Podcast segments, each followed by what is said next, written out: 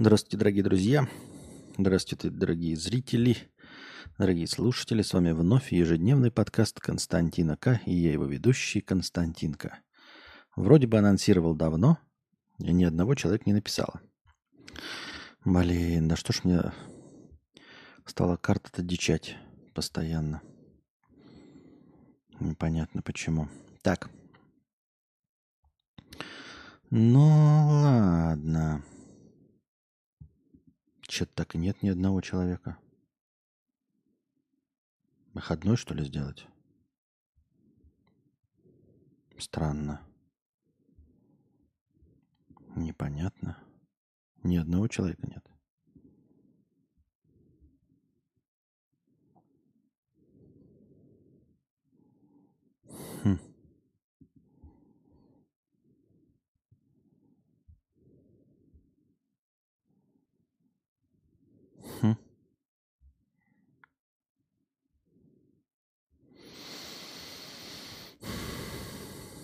Татьяна, 100 рублей с покрытием комиссии. Спасибо большое за 100 рублей с покрытием комиссии. Сократ посрал 100 крат.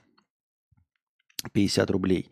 На закрытой трансляции был в том числе честный розыгрыш призов. Таблица сайт random.org. Тысяча плюс человек. Тысяча с лишним. Один выиграл два раза. А проводящий как-то говорил в моменте, просрал бабки, потом к нему чел пришел и предложил купить его крипту. Он купил, через два месяца скинул с четырьмя иксами. У нас разная удача, походу.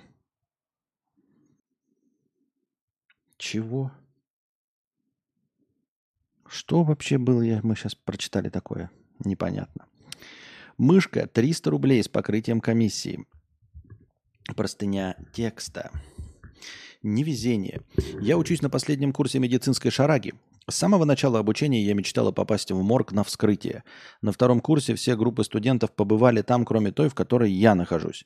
Через год ситуация повторилась. Я много раз просила преподов и персонал больницы устроить так называемую экскурсию, но они отнекивались, мол, зачем это надо, в жизни и так насмотришься. Проходя практику в больнице, мне поручили передать справку патологоанатому лично в руки. Когда я зашла, мне сказали, что я вошла не в ту дверь, и эту бумажку нужно отнести в лабораторию. Я немного растерялась и не смогла спросить разрешения остаться и посмотреть на вскрытие. Вид тела меня не напугал. Да и запах там намного лучше, чем в отделениях, где лежат пациенты, за которыми персонал не ухаживает. На следующий день я спросила у старшей медсестры, сможет ли она договориться, чтобы студенты присутствовали на вскрытии, на что она ответила, что отделение больницы расформировали и морг уехал в инфекционную, в которую э, простым кривозубым крестьянам не попасть. За свои 20 лет я ни разу не видела покойников, меня никогда не брали на похороны. Может, в этом и есть, э, в этом и кроется причина моего интереса. После учебы я бы хотела пройти обучение по бальзамированию и посмертному гриму, но как я могу быть уверена, что заплатив за это деньги, я не упаду в обморок и не заблюю все вокруг при виде человека в разрезе? Меня накрывает такое отчаяние, связи у меня нет. Я бы заплатила за вход, просто не знаю, кому и как это сделать. Костик, подскажи, пожалуйста, как закрыть этот гештальт. Может, в чатике подскажут. Я правда нормальная, просто когда много лет от тебя целенаправленно что-то скрывают, хочется еще больше это узнать. Э, Помни, что все профессии важны, э, все профессии нужны. И не осуждай мой в, то, в той или иной степени нездоровый интерес. Я не собирался осуждать твой интерес. Но э, не похоже, что ты нерасторопный человек, который не готов проявить э, активность в решении своей проблемы. Ты говоришь, вот вначале все группы побывали, я много раз просила преподов и персонал больницы. Потом ты, значит, эм, э, спрашивала у кого там еще? А, спрашивала у старшей медсестры, сможет ли она договориться. То есть ты, в принципе, не человек, засунувший язык в жопу. А, Ты скорее человек, неверно прикладывающий усилия. Потому что вот если бы ты сказала, я там, ну, хикан вообще двух слов связать не могу, к, лю- к людям подхожу, краснею, сказать ничего не могу. А тут ты и преподов уговаривала, и администрацию больницы, и потом еще до какой-то медсестры докопалась. А, Дело в том, что ты не, не тех спрашивала и не у того. То есть э, по доктрине Моргана ты пыталась решить проблему, и у тебя решение есть, то есть э, кого-то допроситься, э, кого-то заставить, кому-то дать деньги, но ты не знаешь кому. То есть ты просишь не тех людей, которые принимают решения. Вот и все. Какое решение может быть у этой проблемы? Очевидно, что разговаривать-то ты можешь и умеешь и договариваться. Вот как ты говоришь, тебе просто некуда пойти. Потому что на самом деле не принимают решения доктора и все остальное. Может, им обломно, может, еще что-то. Эм, а есть ли какие-нибудь другие университеты или какие-нибудь другие медухи или другие группы, может быть, с другой специализацией, которые ходят на вот это все? Нельзя ли к ним э, в тихомолку подсосаться? Ну, прям серьезно, прям прийти и подсосаться, сказать, что я учусь вот э, в другой шараге, хотела бы себя с этим связать, просто прийти, да, найти в другом университете такую группу, которая ходит, ну, у которой есть такая специализация, прийти к преподу и сказать, я вот э, вообще-то планирую перевестись. И прямо так и сказать, но я не уверена, что меня вообще трупа не, воро- не воротит. Но я учусь в той шараге, и меня не пускают на этот. Мне просто нужно с вами по... Ну, можно ли с вашей группой Э, походить на патологоанатомические исследования. Вот и все. Мне так кажется. То есть тебе нужно обратиться либо к другим группам вашей шараги, которые ходят, либо в другие университеты. Вот пишет еще, устроиться в морг санитаром – самый простой вариант. Я не знаю, насколько это реалистично и легко, но если это возможно реалистично и легко, вот Гарант говорит, э, может быть, действительно устроиться в морг санитаром просто? Просто устроиться на работу. Мне кажется, что я не знаю, какие там требования к санитару в морге, да, который там убирает, наверное, ну, не, не особенно занимается медицинскими делами. Но если тебе это нужно, я не думаю, что там большая конкуренция. Я не думаю, что так много особенно желающих работать с трупами. Тем более, что я не знаю, в какой стране ты находишься, но если на Российской Федерации, то ну, врачи вроде как немного получают. И есть подозрение, что уж точно люди, работающие с трупами, точно не получают много денег. Ну, не как там какие-нибудь стоматологи или э, узкоспециализированные хирурги, кардиохирурги. То есть... Э, мне кажется, не будет большой проблемой устроиться действительно санитаром в морг, как э, рекомендует гарант. Э, не будет там большой конкуренции. И ты можешь поработать и посмотреть. Ну, там, может быть, не, не санитар, можно попробовать, если ты э, на медика учишься, может быть, пойти действительно туда, как э, этот э, практикант прийти и сказать, вот я хочу свою жизнь связать вот с этим, мне нужна практика, ну, прийти, кто, кому там главный, да, могу ли я э, присутствовать на вскрытиях и все остальное, вот это смотреть хочу, с этим связать. Ты думаешь, что там кто-то смутится? Да и похрен, что смутится. Во-первых, а во-вторых, с чего смутятся? Реально люди, которые имеют дела с трупами, мне кажется, они не смутятся. Это последние люди, которых можно хоть чем-нибудь смутить. Есть у меня такие подозрения. Э, ночным санитарам вообще не проблема. Без вскрытия просто сидеть на приеме тел всю ночь в живом уголке, пишет вон Гаран 92. Не думаю, что работников э, морга можно чем-то смутить. Вот, просто пойти и попытаться устроиться, и говорю, может быть, каким-то помощником, если ты медицинский, то, может быть, даже получится присутствовать при вскрытиях. Но э, у тебя есть решение, у тебя есть язык, который ты используешь, но э, очевидно, что ты спрашиваешь совершенно не тех людей, которые вообще не принимают никакого решения и не могут на это никак повлиять. Не, это нормальная практика, пишет Гарант. Молодежи всегда рады. Ну вот видишь, Видимо, гарант имел дело с медицинской работой, поэтому... Да и, конечно, будут рады. И там, ну, я не думаю, что там, говорю, какая-то особенная конкуренция будет, чтобы тебе сказали, ой, вы знаете, девочка, вы будете 20 в очереди на эту баснословную зарплату. Крайне маловероятно, мне кажется. Поэтому не будет проблем с этим. Наверное, наверное, я так вижу, мне так думается. Так. Ну, вопросов э, в бесплатном чате у нас нет, есть только повестки. Богатые тоже плачут. На мошенническую схему попался основатель эфирия Виталик Бутерин. Э, неизвестный злоумышленник взломал аккаунт Skype Джеффри Вильке. Это сооснователь э, эфира, очень близкий партнер Виталика Бутерина. И от его лица написал Виталию привет. Мы все еще ждем 925 эфира по нашим чекам, после чего скинул адрес кошелька. Ничего не подозревающий Виталик скинул крипту на сумму в почти 240 миллионов рублей. Через пару дней узнал от настоящего Джеффри, что это был не его адрес. Ну, э, это... Источник бабка э, это на скамейке сказала. Почему-то эта новость больше нигде не светилась, и я думаю, что если бы это была правда, а, эта новость была бы везде. Это просто ложь. Это просто подделка. Не было такого в принципе. Нет предмета для обсуждения. Каждый третий россиянин тайно слушает русский рэп. Ну что значит тайна? Ну что значит тайна? У жителей России спросили, что они любят делать в тайне от всех. 34% признались, что слушают русский рэп, когда остаются наедине с собой. Еще 17% переслушивают заевшие рекламные джинглы, а 16% шансон. 40% россиян стесняются признаться, что обожают лапшу быстрого приготовления, фастфуд и пельмени. На втором месте среди стыдных увлечений оказались скандальные реалити-шоу без смысловой нагрузки. Замыкает список слежка за бывшими в соцсетях. А, мне кажется, все вот это исследование – это такой секрет Полишинеля, который знают все, абсолютно все. Серьезно? Ну, это же каким нужно быть недалеким, чтобы э, стыдиться того, что ты слушаешь русский рэп, ну, якобы ты от кого-то это скрыл. Или вот, знаете, 40% россиян стесняются признаться, что обожают лапшу быстрого приготовления, фастфуд и пельмени.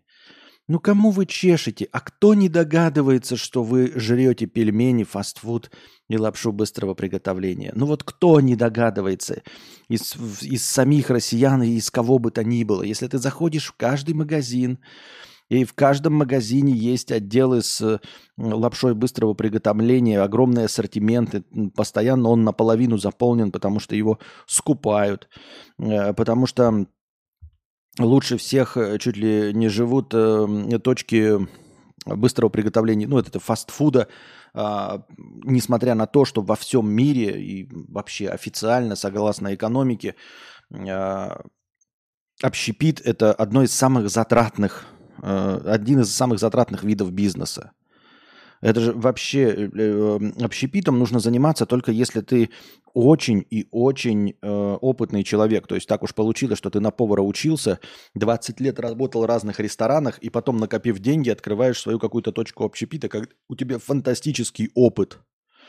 Вообще же общепит – это же просто бездонная яма. Все эти санэпидемстанции, порти, скоропортящиеся продукты, плохо приготовленные продукты – я, по-моему, вчера об этом говорил, я не помню, или я с Настей об этом говорил, что меня поражает вообще люди, которые занимаются общепитом, а, потому что вот э, стоит одному таракану попасть в тарелку, и вы можете лишиться абсолютно всех клиентов своего ресторана навсегда. Если вот один заснимет этого таракана в тарелке и потом выложит, то люди просто туда не пойдут. Вот если ты купишь в Икее условный э, плохо сделанный стол, и человек напишет об этом отзыв, это плохой стол. Все остальные люди скажут, ну, это брак, да, бывает, у всего бывает брак, э, и все продолжат покупать эти столы. Даже если он будет вот испорченный, там, измазан говном, это вообще никак не отразится на продажах стола в Икее. Абсолютно никак. При, тем не менее, в общепитии стоит вот там в одной шаурмячной сказать, что ты нашел лобковый волос – да, и если люди, которые будут читать, они не будут туда ходить. Ну, условно, шаурмячную, может, мало кто читает, но с ресторанами это все очень важно. Поэтому, эм, как это, овчинка, мне кажется, никогда не стоит выделки в общепите, просто никогда. И мне кажется, что большинство общепитов вообще в мире, э, они для того, чтобы э, отмывать деньги. Ну, просто отмывать деньги. Все. Ну, то есть какая-то часть небольшая. Это из поколения в поколение идут какие-то рестораны, да, и, как я уже сказал, у них работают люди по 20-40 лет, и потом через 40 лет э, э, решаются открыть свою точку общественного питания. Ресторан, там, забегаловку, шаурмячную. И они знают, у них просто богатейший 40-летний опыт, тогда они хоть как-то еле-еле сводят концы с концами. Но никогда никакие рестораторы не становятся миллиардерами или миллионерами. Вы скажете, ну вот же есть вон знаменитые рестораторы. Во-первых, те знаменитые рестораторы, которых вы перечислите, это те, кто, как я уже сказал, и имеют 40-летний опыт. То есть, которые, например, начинали в Советском Союзе, 25 лет проработали в системе общественного питания Советского Союза, а потом начали открывать рестораны э, вновь зародившейся Российской Федерации с богатейшим опытом. И они не становятся миллиардерами, они не становятся из списка Forbes. А во-вторых, рестораторами становятся уже миллиардеры. То есть для души открывают себе рестораны. Вот как иностранный агент Моргенштерн открыл себе ресторан, который был, который, ну, из-за того, что он уехал, закрылся. Но если бы все было нормально, если бы все было законно и в правовом поле, то он бы продолжал существовать. То есть просто человек вбухал свои деньги и открыл себе точку общепита для души. Я отклоняюсь от темы, возвращаемся к изначальной. О чем же я говорил-то? А, об э, фастфуде. Так вот, в России фастфуд-точки прекрасно живут, любые, насколько я видел. То есть я не видел, чтобы закрывались шаурмячные, кафешки, э, еще какие-нибудь про продажи кофе. Это значит, что ну, не нужно быть э, супергением, чтобы понять, что люди любят фастфуд. Не нужно быть супергением, чтобы понять, что в пятерочках и в магнитах, если огромные полки заставлены лапшой, то эту лапшу обязательно кто-то покупает в фантастических количествах. Потому что если что-то не покупают в пятерочке, то эти э, полки исчезают. Э, товар убирают и заполняют их тем, что покупают. Вот, например, э, где-нибудь во Вьетнаме никто не ест хлеб, и ни в каких супермаркетах хлебные полки не занимают огромное место. Зато в любом супермаркете э, Российской Федерации вы заходите, и всегда есть огромные стеллажи с хлебом. Почему? Потому что русские любят хлеб и едят хлеб во всех его видах, и любят самые разнообразные, самые лучшие виды хлеба. Обожают. И поэтому, если россияне вдруг признаются в каком-то исследовании, что они стыдятся и скрывают от кого-то, что они едят хлеб, но это можно посмеяться только в лицо такому дурачку. Не, неплохо, что он ест хлеб, а посмеяться его дурости и тупизне, что он от кого-то скрывает, что ест хлеб – ты не можешь скрывать, и не могут россияне скрывать есть хлеб, потому что этот хлеб продается везде. Понимаете? И никто, кто торгует хлебом, не обанкротился. Точности также с русским рэпом. Ой, я стыжусь, наверное, никто не знает. Все стоят 10 человек, никто не знает, что я слушаю русский рэп. И все эти люди, вы знаете, 10 человек, вот представим себе, да, идиотскую ситуацию. Все 10 человек такие стоят, их опросили, они такие, я не признаюсь, что я слушаю русский рэп. И каждый, я тоже не признаю, что я слушаю русский рэп. Я не знаю, что сказали другие, но вот я не признаюсь никогда, что я слушаю русский рэп.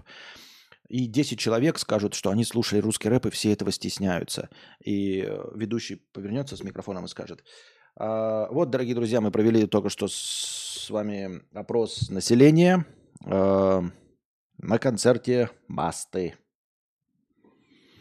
Баста один из богатейших музыкантов. Э, ну, в втором месте, наверное, из богатейших это Тимати. И все эти их э, прихлебатели, ну, не в хорошем смысле этого слова, без обид, я имею в виду их лейблы и выступающие у них. Кого вы стесняетесь? Для кого секрет, что вы слушаете русский рэп? Для кого секрет, что вы едите фастфуд, который прекрасно живет? Для кого секрет, что, что там еще? Что едят пельмени? Для кого в России пельмени? Вот, вот в Сербии вот нет пельменей. Потому что их не едят. Ну, не едят. Ну, они, наверное, есть где-то, но, но нет. Потому что их не едят. А если у вас в каждом магазине холодильник с пельменями, то вы можете сколько угодно скрывать. Что вы, э, вот как мы вчера говорили про людей, которые, э, как мне Саймон вчера убеждал, что э, москали все по-разному одеваются, да, москали все такие модные, все такие разнообразные, и выщелкивается. И так же так, знаешь, там человек, ой, ты просто в любого человека ткни э, российского и, и, и можешь сказать, что с какой-то вероятностью он слушает рэп, э, кушает хлеб, пельмени, фастфуд и, и дошираки. В этом нет ничего плохого. Мне только интересно вот э, сама постановка вопроса, что люди это скрывают и э, говорят, что это вот guilty pleasure какой-то, да? Постыдное удовольствие. Серьезно? Постыдное удовольствие? А какое постыдное удовольствие для водителей BMW? Наверное, водители BMW тоже чисто по секрету, только если анонимно – чтобы никто не узнал, они тоже скажут, что, ну, я боюсь признаться, ну, меня, наверное, другие осудят, но я не пользуюсь поворотниками. И все остальные так смотрят. Ты дебил, что ли? Вы все не пользуетесь поворотниками, мы это знаем. От кого этот секрет, дурачок? Мы просто по факту того, что у тебя BMW, уже знаем, что ты не пользуешься поворотниками. Ты можешь нам сказать один факт из своей жизни, например, ты не пользуешься поворотниками, и мы скажем, какая у тебя машина, придурок. В Финляндии запретили называть ребенка Волан-де-Морт. А почему? А в чем проблема? А, в стране даже существует филиал Хогвартса, специальная комиссия по именам, которая опубликовала список запрещенных имен для детей.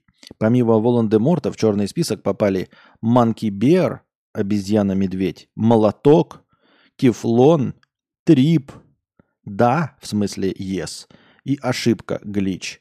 Жаль, конечно, этих финских детишек.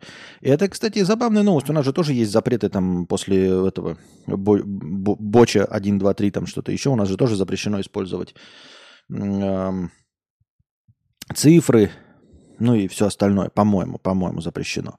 Э, но мне интересно мотивация, почему запрещено называть ребенка Волан-де-Мортом или Манки Бер. Ну, Манки Бир понятно, ну, непонятно, то есть вот обезьяна-медведь, да? Во-первых, прецедент, кто хотел назвать своего ребенка Манки Бир, может быть, это какое-то устоявшееся выражение, может быть, оно оскорбительное, я не знаю, но обезьяна-медведь, ничего оскорбительного нет.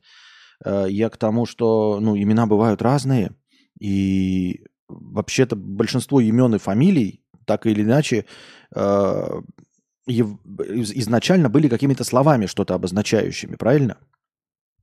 То есть э, запрещать использовать имя молоток, тефлон, трип, ошибка. Почему? Ну на каком основании? Почему такими именами? Нет, вот ошибка, и то, понимаете, здесь ошибка, слово глич используется эм, ошибка как, ну, вот, как, как какой-то слом. То есть не такая ошибка, знаете, которая могла бы быть оскорбительна для ребенка в будущем. Типа, ты эм, ошибка моей жизни. Ну, глич, это же, это же не та ошибка, правильно? Это же ни, ни, никто же не говорит, э, ты величайший глич моей жизни. Правильно? Никогда подобного не было. А вот и все. Поэтому мне интересна мотивационная часть. И почему Волан-де-Морт нельзя называть? Это что? Я понимаю бы, почему, например, нельзя кого-нибудь называть Гитлером. Мы его осуждаем со всех сторон, да? Нельзя давать. Но почему Волан-де-Морт? Почему Тефлон и Молоток? МС Хаммер. МС Молоток. Что в этом такого? Потом это Арми Хаммер, да? Тоже, по-моему, армии, армии Хаммер, я не помню, как оно пишется, но армия, это же армия. Ну, полно имен там каких-то, и даже актрисулек, можно просто даже по актрисулькам и по певичкам американским посмотреть, что у них, ну, помимо всяких стандартных джессик, э, полно Диабло Коуди, помните, вот эта сценаристка, которая, э, как там, ну, я уже забыл, как она, фильм поставил, Кудж, не Куджа. Ну, в общем, есть такая сценаристка Диабло Коуди. И, по-моему, это не настоящее, конечно, имя, псевдоним, но, тем не менее, по документам Диабло, то есть человека зовут Дьявол. Она в себе взяла имя Дьявол. Оскорбление для чувств верующих, например. Разве нет? УИД 111 рублей с покрытием комиссии. Лежу в больнице после операции на мениске. Даже в платной палате на двоих я выиграл бинго на храпящего деда. Наушники не спасают. Передавайте за проезд бедолаги. Ой, ну это, конечно, печаль. Грусть, тоска. Ну, в смысле, не печаль, грусть, тоска, что такого-то, да? Но когда ты берешь платную палату, и это, знаете, большие неудачи. Э, взять платную палату на двоих человек, а там все равно будет плат, этот э, храпящий дед. Купить впервые в жизни знаете, за 200 тысяч рублей билет в бизнес-класс – и тебя посадят рядом э, с мамашей с орущим ребенком, которые тоже купили билет в первый класс. И такой, да как так-то, первый класс, я хотел вытянуть ноги, насладиться там пледиком, телевидением, аперитивом, меню с э, выбором еды, а ребенок такой же орущий, как и в общем салоне. Обидно? Обидно. Досадно? Досадно. Ну ладно. Так Волан-де-Морт это буквально тот, кого нельзя называть. Почему?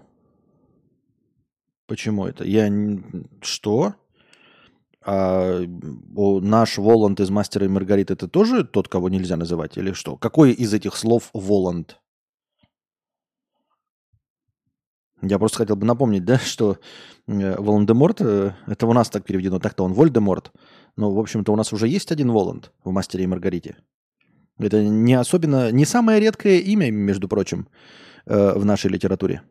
Как минимум два раза встречается. Вот. Вот Родионов Раскольников у нас только один в литературе, а, Вол, а Воландов целых два. Так что я тут не знаю. Ну и все, дорогие друзья. На этом мы заканчиваем наш сегодняшний подкаст. А, надеюсь, вам понравилось. Приносите добровольные пожертвования на подкаст завтрашний, чтобы завтрашний подкаст длился дольше. А пока держитесь там. Вам всего доброго, хорошего настроения и здоровья.